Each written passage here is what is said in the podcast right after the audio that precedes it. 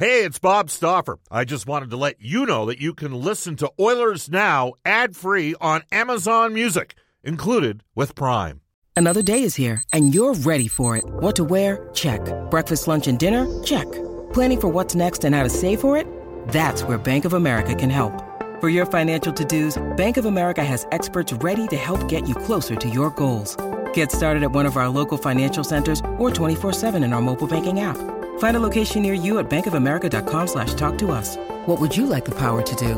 Mobile banking requires downloading the app and is only available for select devices. Message and data rates may apply. Bank of America and a member FDIC.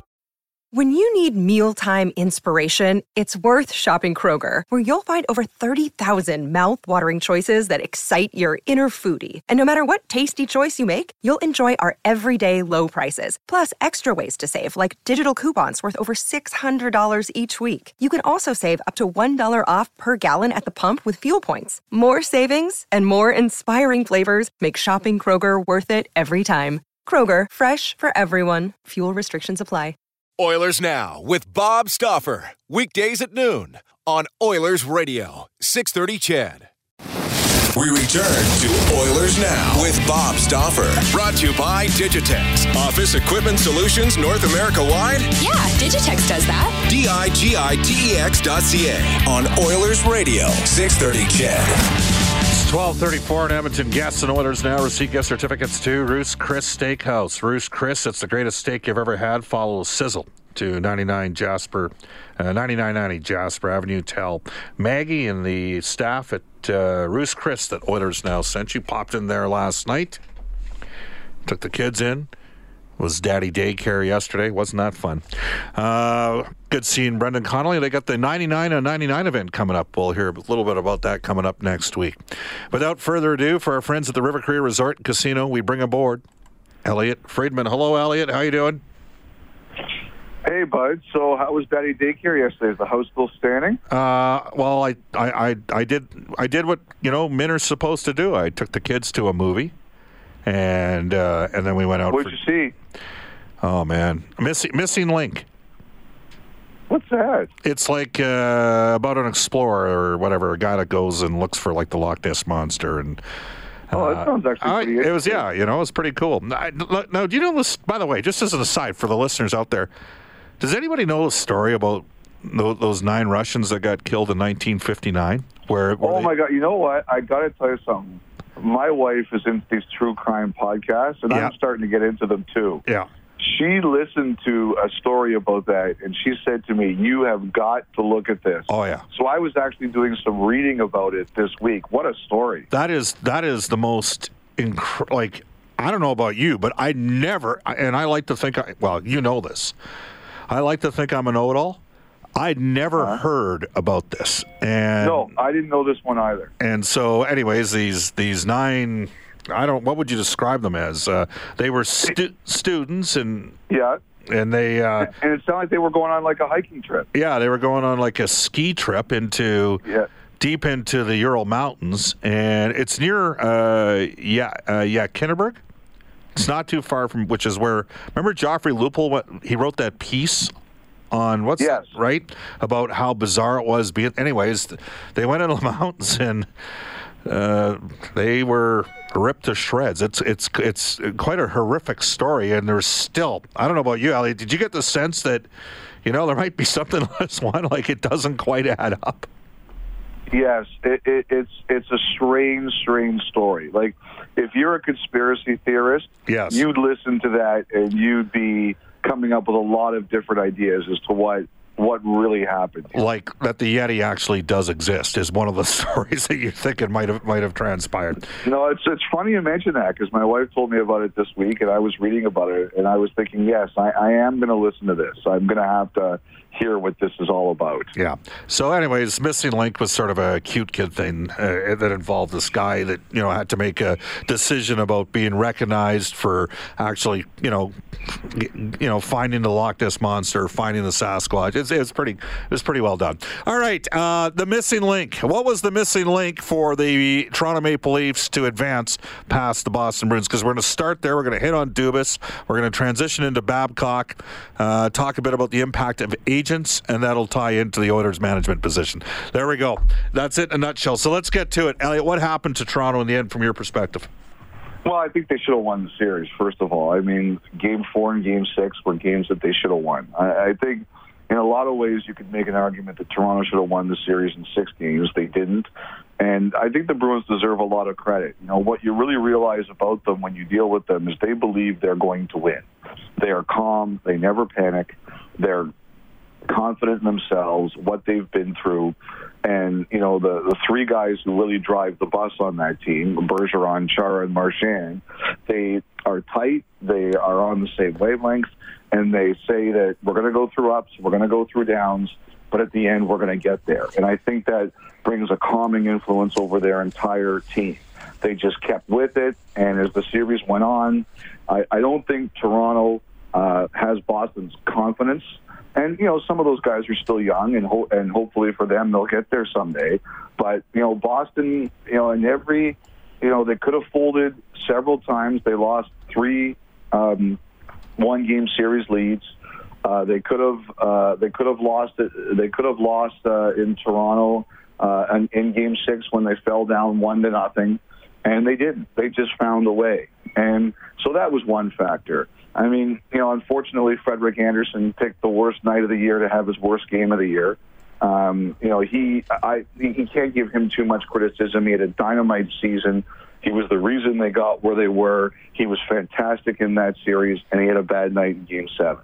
But you know, one thing I do think, and it's going to be one of their biggest off-season questions, is the Kadri suspension for the second year in a row. It really cost them. He's a really important player for them. Um, they didn't, you know, uh, it cost them a lot of flexibility. I mean, you watched it again if you watched that game last night. Bruce Cassidy, he can take David Pastrnak and he can put him on the first line or he can put him on the second line. With all those forwards he's got who are going now, he can move guys around and, and create some difficult matchups. Um, Toronto didn't have that luxury without Kadri. They had to keep uh, Nylander as the third line center. That line didn't work, and uh, they couldn't move him around, and that really cost Toronto. And for the second year in a row, it cost Toronto, and it's going to be a very interesting uh, decision to see what they do with him uh, towards the off season. Now, I watched a lot of what occurred yesterday in Toronto uh, later on in the night when I got back, and uh, watched both press conferences. Uh, obviously, you know, some of us have known Mike Babcock maybe from afar, not closely, but for 25 years now. And Yep. um, let's just say the tone in Kyle Dubas's presser to me was a little bit different than the tone in Babcock's. And maybe that's Well, I part- think that's fair. yeah, is that fair? And I got to tell you, like, you know, guys like James Mirtle have been pumping up uh, Dubas as brilliant for all these years. He, uh, my, I had my wife watch it, you know, because my wife, you know, is a is in an executive role, and she watched. She goes, "That guy's got leadership skills coming out of the you know what," and uh, it was. Dubas had a. I don't care what anybody says. From my perspective, he had a pretty good day yesterday, man. The way he handled that whole situation was quite impressive. The amount of personal accountability he took to the failure of the Leafs. I mean, you don't see that a lot, Elliot. No, and you have to do that. I'm I'm a big believer in that too, Bob. Like when you're when you're the guy at the top of the chain, and he well, I mean aside from Shanahan, he's at the top of the chain. Yeah. Um, you get credit for things that go well underneath you. Like you know, for example, GM doesn't handle any draft pick, every draft pick. But if your fifth rounder turns out to be a stud, you get the credit for that because it happened under your watch. Sure.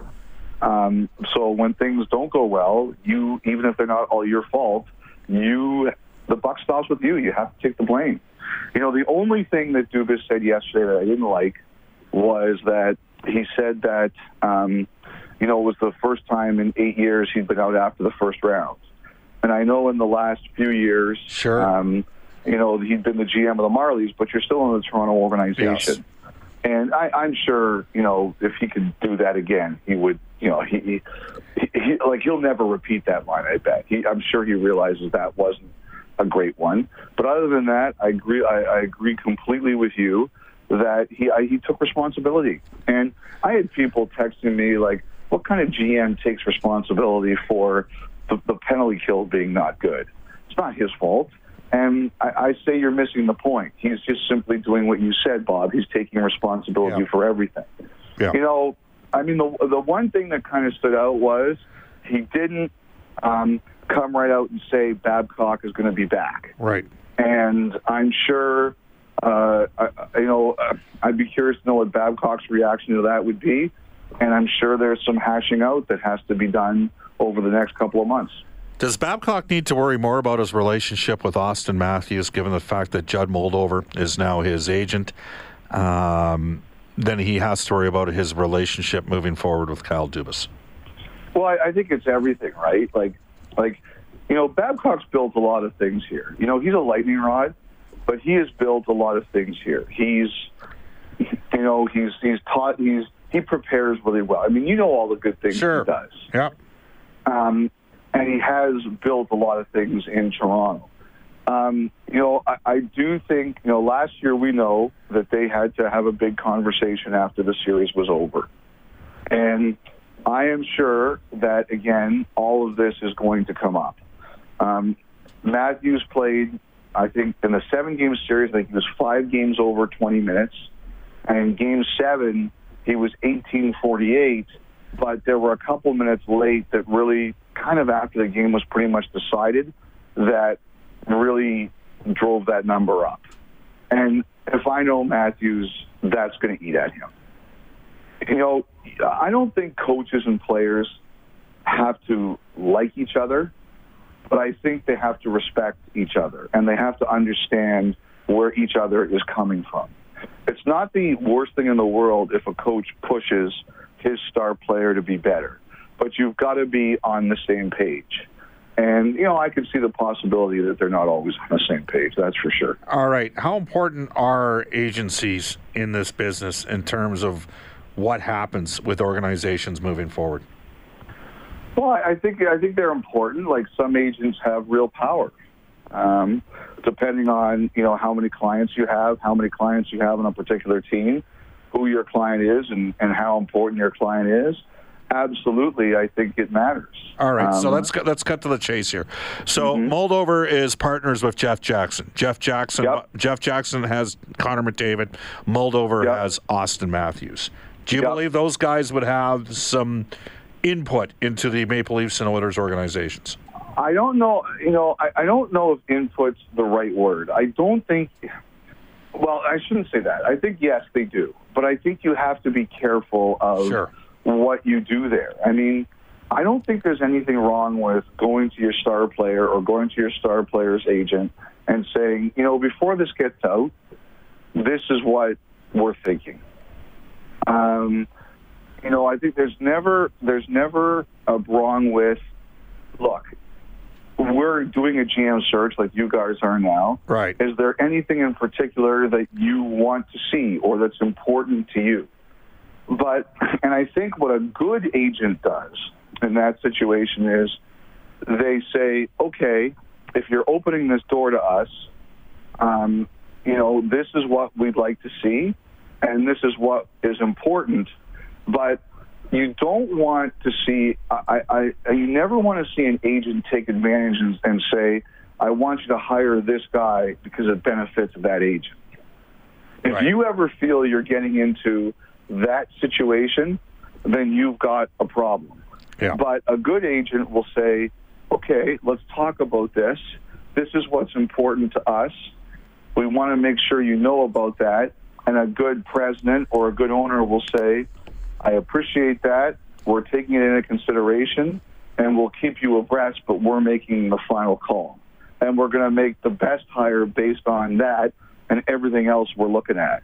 Like, I find it hard to believe that at some level, Connor McDavid, you know, doesn't have an idea of what's going on. Sure. But I don't think a player should ever make the choice because I think that that leads to trouble. All right, we're joined by Elliot Friedman from NHL Hockey and Rogers for the River Cree Resort Casino. Bob Stauffer with you. Why is it, Elliot? You know what's interesting, and you reported last week Dale Hunter, or sorry, Mark Hunter, and it might, Yep. you know what? He might be reporting Dale Hunter too at some stage. Who knows? Yep. Uh, but Mark Hunter, and, I- and I can tell you the multitude of uh, conversations I've had with people out east. Nothing but the utmost respect for the work that Mark Hunter does with London. Uh, certainly all the OHL people, and you know he had some time with the Leafs as well, obviously, and then out west. And I and I'll be frank with you. Obviously, I know I know a lot more people around the Western League than I know in the OHL, but Yep. the same goes for Kelly McCrimmon. Yeah. It is it is pretty interesting in terms of how strongly people think in, in those that have worked in those leagues over the years that both those guys are really capable guys and legit candidates for the Oilers position. Well, I believe your position. I, I think you you're in your second phase right now, and I think the Oilers are down to probably three people, and I think they interviewed a lot of people, but I think they're down to about three, and I think Hunter's one, and I think McCrimmon's one, and I'm not 100% sure on the other. Um, with and I remember to I always leave the wild card is what does Ken Holland want to do?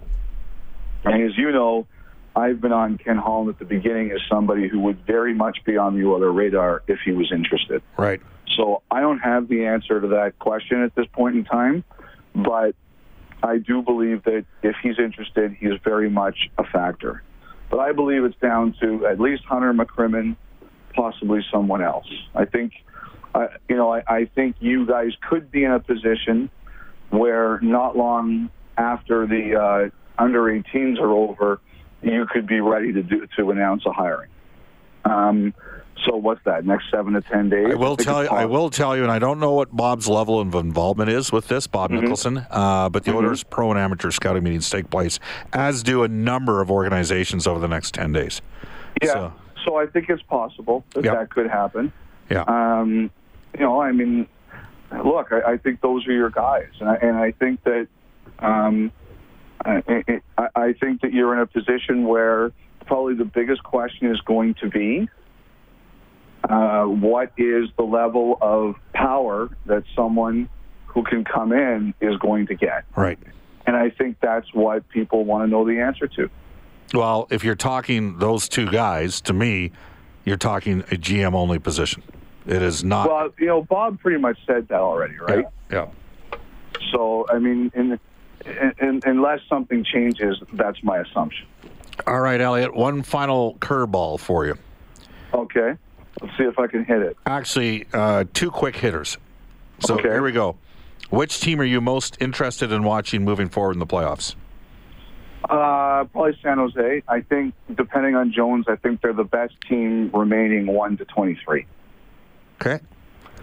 Uh, and who's more likely to get traded? Nikolai Ehlers out of Winnipeg or William Nylander out of Toronto?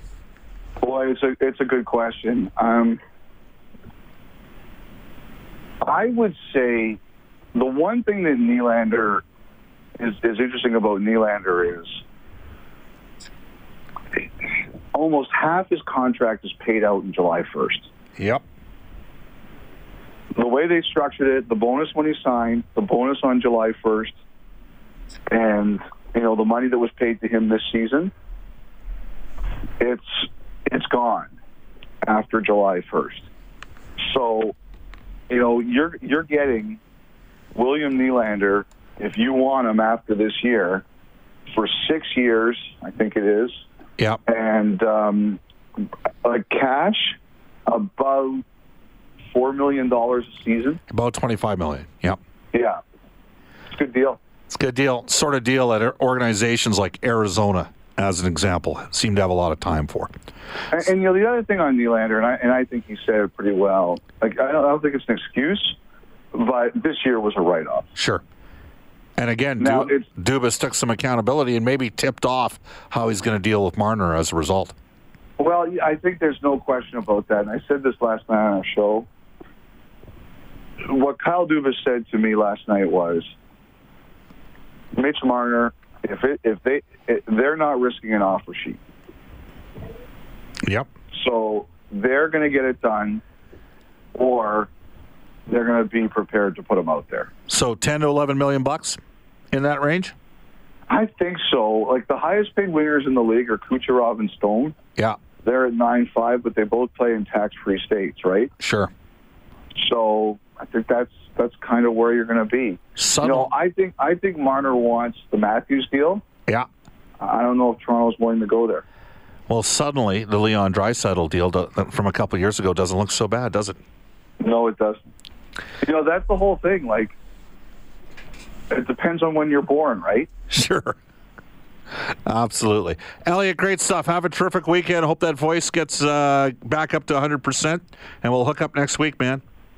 All right, Bob. Take care, man. Have a great weekend. You bet. 1253 in Edmonton. We'll take a quick timeout. Bob Stauffer, Brendan Escott with you on Oilers Now. This is Zack Kassian from your Edmonton Oilers, and you're listening to Oilers Now with Bob Stauffer on 630 CHED. Stauffer, inspector for Horse Racing Alberta, Century Mile. The uh, live racing starts Sunday.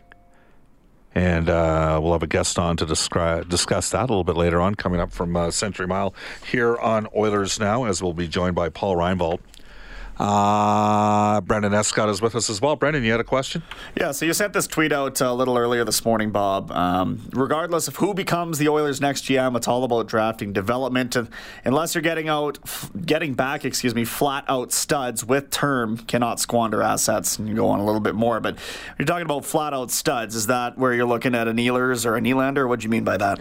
Uh, or better, or a player that's uh, more accomplished and that you can get signed to an extension. Uh, I mean, look, the, the Oilers traded away a 16 and a 33 for Reinhardt. I believe Griffin Reinhardt had a much higher c- ceiling than he ultimately panned out to have. Uh, you know, I tried to convince Peter Chiarelli to, and and Craig MacTavish to buy in on Derek Ryan when he was cheap like when he was a six hundred thousand dollar player and a seven hundred thousand dollar player and a one point five million dollar player, and they weren't interested. And uh, last year's a different scenario because the Oilers just didn't have the cap space to get in that uh, bidding war for Ryan. Um, but I, I will tell you, like you know, and, and the Taylor Hall thing. I mean, again, we already talked about the fact that Howson and, and I'll talk about this with Spec. Howson and Kevin Lowe structured completely different deals than Chiarelli did for Taylor Hall, and Hall wanted to be here, and the two guys those guys had wanted to get traded, and they got way more in return. Uh, but on the Reinhardt trade, like as you get, you have a number four overall pick, and two years later, you, you you just have to give up a number sixteen to get him. And if you believe that you know that player better than anybody else, then why wouldn't you have done the deal? And so the Oilers missed. That's a bogey on that trade. Now, throwing in the additional second round pick. Now, and what I'm saying moving forward here is I think Chiarelli tried to to push it and put an impact on things and an input right away, his footprint on the team, and it backfired. And you wonder where would we be now if they just drafted the two guys at 16 and 33, and he just stuck with Hall and not moved too quickly. I think we all know where they would have been. And, it, I've had I've had players on the team this year suggest to me, you know, if we just would have stuck with McLellan and just stuck with Strome and struck with Kajula, do we make the playoffs with the way the Western Conference went? That's a fair question that needs to be asked. We'll ask Mark Spector for his opinion on that coming up after we go to a global news weather traffic update. Kyle Morris. Oilers Now with Bob Stauffer. Weekdays at noon on Oilers Radio, 630 CHED.